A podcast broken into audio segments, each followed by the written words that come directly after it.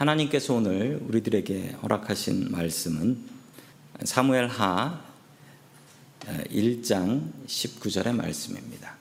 이스라엘아 내 영광이 산 위에서 죽임을 당하였도다. 오호라 두 용사가 엎드려졌도다. 아멘.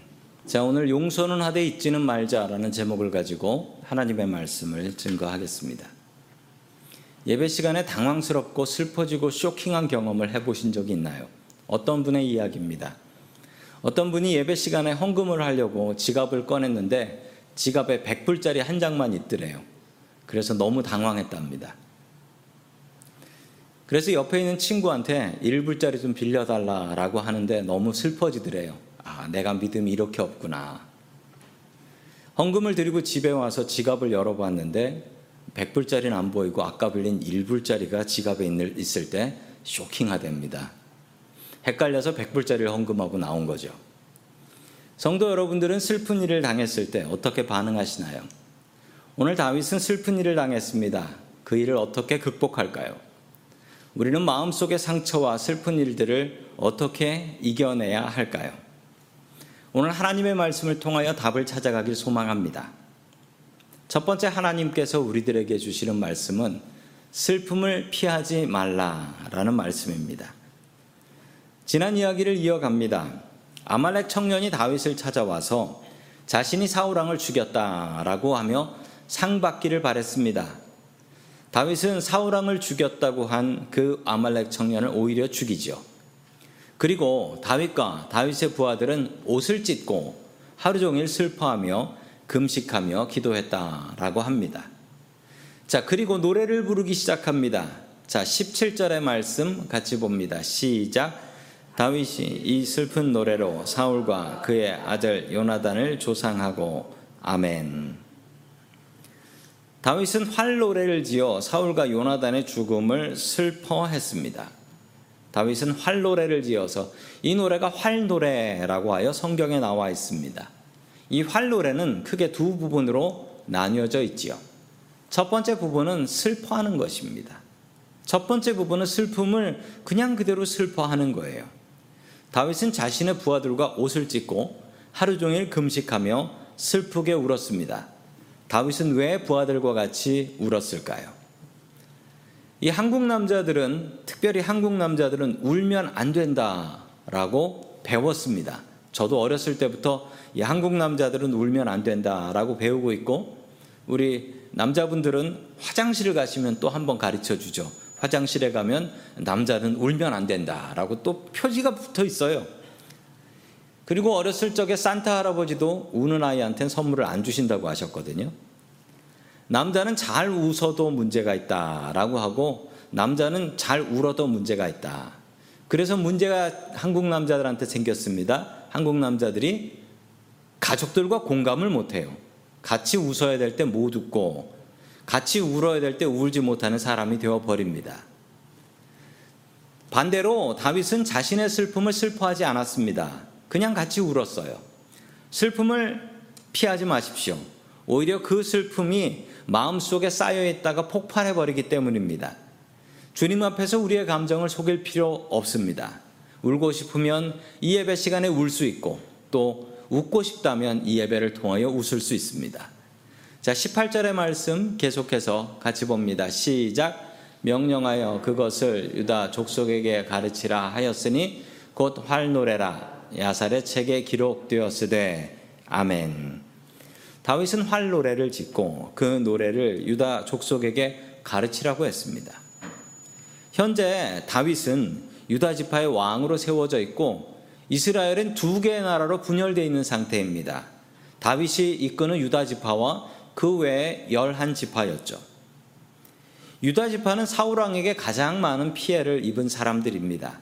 이 사람들은 사울 왕 죽었다라는 소식 듣고 잔치했을지도 몰라요. 그런데 이런 노래를 왜 만들어서 유다 지파에 가르치고 부르게 하는 것일까요?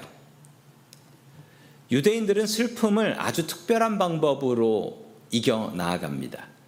유대인들은요, 유대인들의 노래를 들어보면 유대인들의 노래는 대부분 어, 단조이고 곡절을 읽고 있으면 아주 슬퍼집니다. 유대인들은 아주 특별한 방법으로 슬픔을 기억합니다. 슬픔을 잊으라고 하지 않아요. 그들은 슬픔을 기록하고 기억하지요. 유대인들의 부모님들은 자식들에게 이렇게 가르칩니다. 너는 용서는 하되 잊지는 말아라. 용서하고 나면 잊어야지 왜 잊지는 말라고 하는 걸까요? 용서하고 잊어버리면 또 그 슬픈 일이 나에게 벌어지기 때문입니다. 그래서 용서는 하되 잊지는 말아라 라고 가르치는 것이죠. 다윗에게 요나단의 죽음은 충격이었습니다. 다윗과 요나단은 아주 친한 친구였고 성경에서도 이 둘만큼 친한 친구는 없었다라고 기록을 하고 있지요. 그런데 다윗과 요나단이 이 한국 사람들 생각에 친구다라고 하긴 좀 곤란합니다. 왜 곤란하냐면요. 만약 다윗하고 요나단이 한국 사람이었다면 친구는 못합니다. 절대 친구가 될 수 없어요. 왜 그러냐면 이 둘의 나이 차이가 너무 많이 나기 때문에 그렇습니다.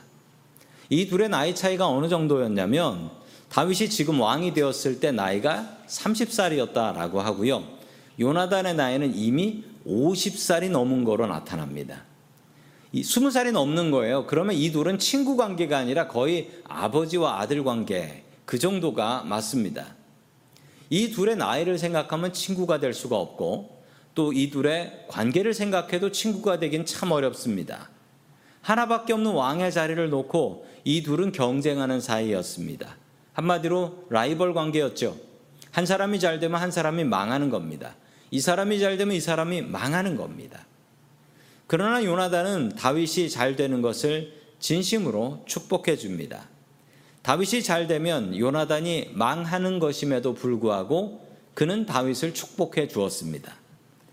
26절의 말씀을 같이 봅니다. 시작. 내 형 요나단이여 내가 그대를 애통함은 그대는 내게 심히 아름다움이라 그대가 나를 사랑함이 기이하여 여인의 사랑보다 더하여 또다 아멘.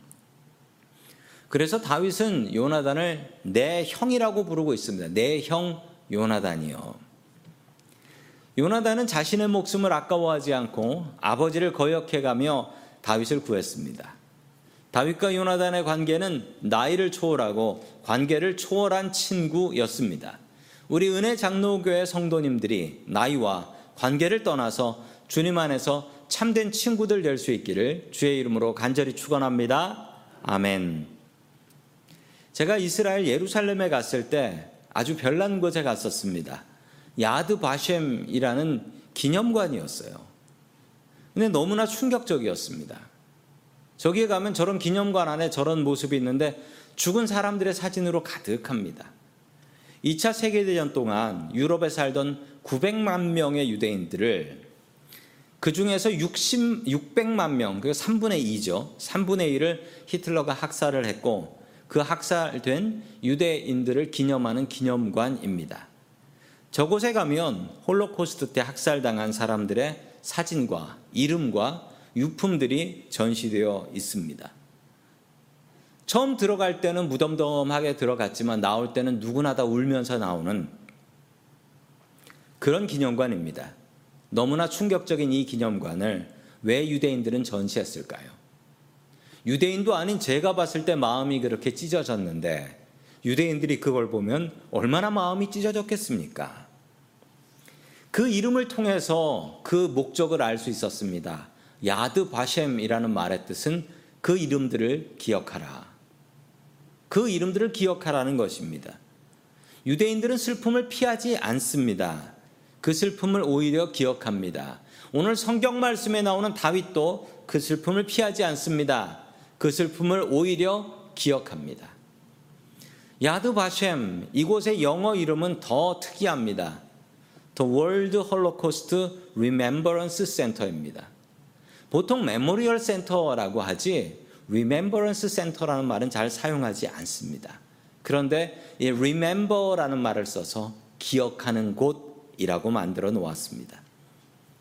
다윗은 사울 왕과 요나단의 죽음을 잊으려고 하지 않고 피하려고 하지 않았습니다. 오히려 기억하고 이들을 기념하고 있는 것입니다. 사람의 머리에는 잊어버리는 기능이 없습니다. 잊어버리는 것은 머리의 기능이 아니라 그냥 잊어버리는 현상인 거죠. 마음을 비우고 머리를 비울 수 있는 능력이 사람들은 없습니다. 머리에는 그렇게 마음을 비우고 머리를 비우는 기능이 없지요. 슬프고 괴로운 기억을 잊어버릴 수 있다면 얼마나 좋겠습니까? 그런데 우리의 머리는 오히려 기억하고 싶은 것은 잊어버리고 잊어버리고 싶은 것은 기억하는 엉뚱한 기능이 있습니다. 기쁨의 기억과 슬픔의 기억 중에 어떤 것이 더 오래 갈까요? 더 강할까요? 슬픔의 기억이 더 강하다라고 합니다. 심리학자들은 이렇게 설명을 해요. 인간의 마음은요, 슬픔과 고통을 훨씬 더 잘 기억한다고 합니다. 왜냐하면 내가 당했던 슬픔과 고통을 다시 당하지 않기 위해서 사람들은 기쁜 기억은 쉽게 잊어버리지만 슬픔의 기억은 오랫동안 가지고 산다라고 해요. 그래서 우리의 머리는 항상 슬픔과 고통을 묵상하고 있는 것이죠. 다윗은 자신의 절친인 요나단의 죽음을 잊으려고 하지 않았습니다. 오히려 기억하려고 했지요. 슬프지만 아름다운 기억으로 기억하려고 했습니다. 우리는 상처를 피하려고 하고 우리의 고통을 잊어버리려고 합니다. 그러나 이것을 때로는 우리는 기억하며 살아야 합니다. 그 상처 중에 하나님께서 주신 은혜들을 우리는 다시 한번 생각하며 살아야 합니다. 주님께서 보호해 주셨으니 지금까지 살지 않았습니까? 사고 중에서 지켜주신 하나님의 보호하심이 아니었다면 이 중에 우리 중에 누가 이 자리에 나와서 예배를 드릴 수 있겠습니까? 그 은혜를 생각하면 앞으로 어떤 고통과 어떤 괴로움이 온다 할지라도 두렵지 않습니다. 왜냐하면 주님께서 우리를 지켜주실 것이기 때문입니다. 슬픔의 기억을 무조건 피하려고 하지 마십시오. 오히려 기억하고 더 크신 하나님의 은혜에 감사하며 살 수 있는 저와 성도님들 될 수 있기를 주님의 이름으로 간절히 축원합니다. 아멘. 두 번째 마지막으로 하나님께서 우리들에게 주신 말씀은 슬픈 기억을 기쁜 기억으로 바꾸라라는 말씀입니다. 한국 장례식은 참 슬픕니다. 한국 장례식에 가면 무조건 같이 울어줘야 합니다. 함부로 함부로 장례식에 가서 호상이네요라고 얘기했다가는 따고 맞을 수 있습니다. 한국에서는 장례식에 가면 이런 노래를 부르죠. 이제 가면 언제 오나 그 노래를 불러요. 왜 그렇게 부르냐면요. 이게 끝이라는 것이죠. 한국에선 장례식을 연결식이라고 합니다. 연결식은 영원히 맺어버리고 끝내는 예식이다라는 뜻입니다. 이거로 끝이라는 거지요. 한국 사람들은 죽으면 끝이다라는 생각이 있어서 그렇게 장례식 때 슬퍼하는 것입니다. 그런데 미국 장례식은요, 제가 미국에 처음 와서 장례식 갔다가 깜짝 놀랐습니다. 아니, 사람들을 웃겼다가 울렸다가 하더라고요. 돌아가신 분에 대해서 좋았던 점, 좋은 기억들, 좋은 추억들을 이야기하며 나누는 그런 시간이 장례식이었습니다. 주로 기쁜 이야기들 하고 재밌는 이야기들 하면서 웃, 울다가 웃다가 깔깔깔깔 아주 즐거운 분위기로 장례식을 마칩니다. 왜 그럴까요? 미국의 장례식은 기독교식이기 때문입니다. 죽음으로 끝이 나는 것이 아니고 죽음은 새로운 시작이고 천국으로 이민 가는 것이기 때문에 그렇습니다. 목사인 저에게는 또 하나의 별명이, 별명이 있는데 그것은 천국 브로커입니다. 저는 성도님들 한 분한 한 분을 모두 다 천국으로 어떻게든지 보내드려야 될 사명을 갖고 이 땅에 태어났어요. 우리 모두 믿음 생활 잘 하시다가 이 중에 계신 분들 한 분도 빠짐없이 모두 다 천국에서 만날 수 있길 축원합니다. 아멘. 활로의 두 번째 내용은요. 좋은 기억을 기억하라라는 내용이었습니다. 다윗은 제일 먼저 자신의 부하들과 함께 슬피 울며 하루 종일 금식하며 슬퍼했습니다. 그리고 나서 좋은 기억들을 생각하며 그 기억들로 감사했던 거예요. 23절의 말씀 같이 봅니다. 시작. 사울과 요나단이 생전에 사랑스럽고 아름다운 자이러니 죽을 때에도 서로 떠나지 아니하였도다. 그들은 독수리보다 빠르고 사자보다 강하였도다. 아멘. 다윗은 요나단은 좋아했습니다. 다윗이 요나단 좋아했죠. 그러나 사울하고는 원수였습니다. 좋은 기억이 별로 없습니다. 사울은 평생 다윗을 죽이려고 쫓아다니다가 이 길보아산에서 전투하다가 전사하게 된 겁니다. 보통 사람들은 이런 일을 당하면 어떤 반응이 나올까요? 그래, 나 그렇게 괴롭히다가 저렇게 죽네. 쌤통이다. 이렇게 반응이 나와요. 그런데 다윗의 반응은 달랐습니다. 다윗은 이 활노래에서 사울이 자신을 괴롭혔던 것, 힘겹게 한 것은 하나도 나오지 않습니다. 오히려 좋은 추억만 가지고 좋은 기억만 기억해요. 미운 사람을 미운, 미운 기억으로 기억을 하면요. 끝내 누가 제일 괴롭냐면 나 자신이 괴롭습니다. 미운 사람이 있다면 그 사람의 좋은 점을 생각하세요. 그리고 좋은 점을 기억하세요. 그래야 내가 평안할 수 있기 때문입니다. 목사가 장례식을 할 때요. 목사들은 장례식을 할 때 어쩔 수 없이 조금은 예, 거짓말을 섞어서 하게 됩니다. 왜냐하면 돌아가신 분에 대해서 뭐 믿음 생활 잘 하다 돌아가신 분이면은 있는 그대로 말하면 되겠지요. 그런데 가끔은 정말 교회도 잘 안 나오시고 엉뚱하신 분이 있는데 그런 분을 보면서 아 이분은 가정 생활도 엉망이었고 교회 생활도 엉망이었으니 지옥 같겠네요. 뭐 이렇게 얘기할 수는 없잖아요. 그러니 뭐 없는 있는 말 없는 말 저도 뭐 모르는 분도 장례식을 해봤고 그러면 있는 말 없는 말 뭐 좋은 말만 그냥 다 끄잡아내는 거예요. 좋은 기억으로 끝을 내야 되니까. 평생 아내를 괴롭히고 자식들에게 못되게 했던 남편이 죽었습니다. 교회도 잘 안 나오던 사람이었어요. 목사님은 어쩔 수 없이 장례식을 하러 갔는데 돌아가신 분에 대해서 솔직하게 얘기할 수 없잖아요. 이분은 가족들한테는 엉망이었고 교회도 나오지 않았으니 지옥불에 지금 들어가셨어요. 뭐 이렇게 얘기할 수는 없다는 겁니다.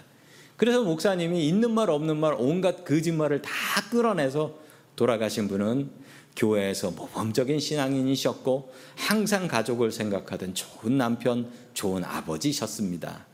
아내는 도저히 이 설교를 못 듣겠어서 아들들한테 이렇게 얘기했습니다. 야, 니네 아빠 맞는지 관뚜껑 한번 열어봐라. 아무래도 다른 사람 같다. 이렇게 이야기하시면 안 됩니다. 슬픔의 기억을 기쁨의 기억으로 바꿔야 행복하게 살 수 있기 때문입니다.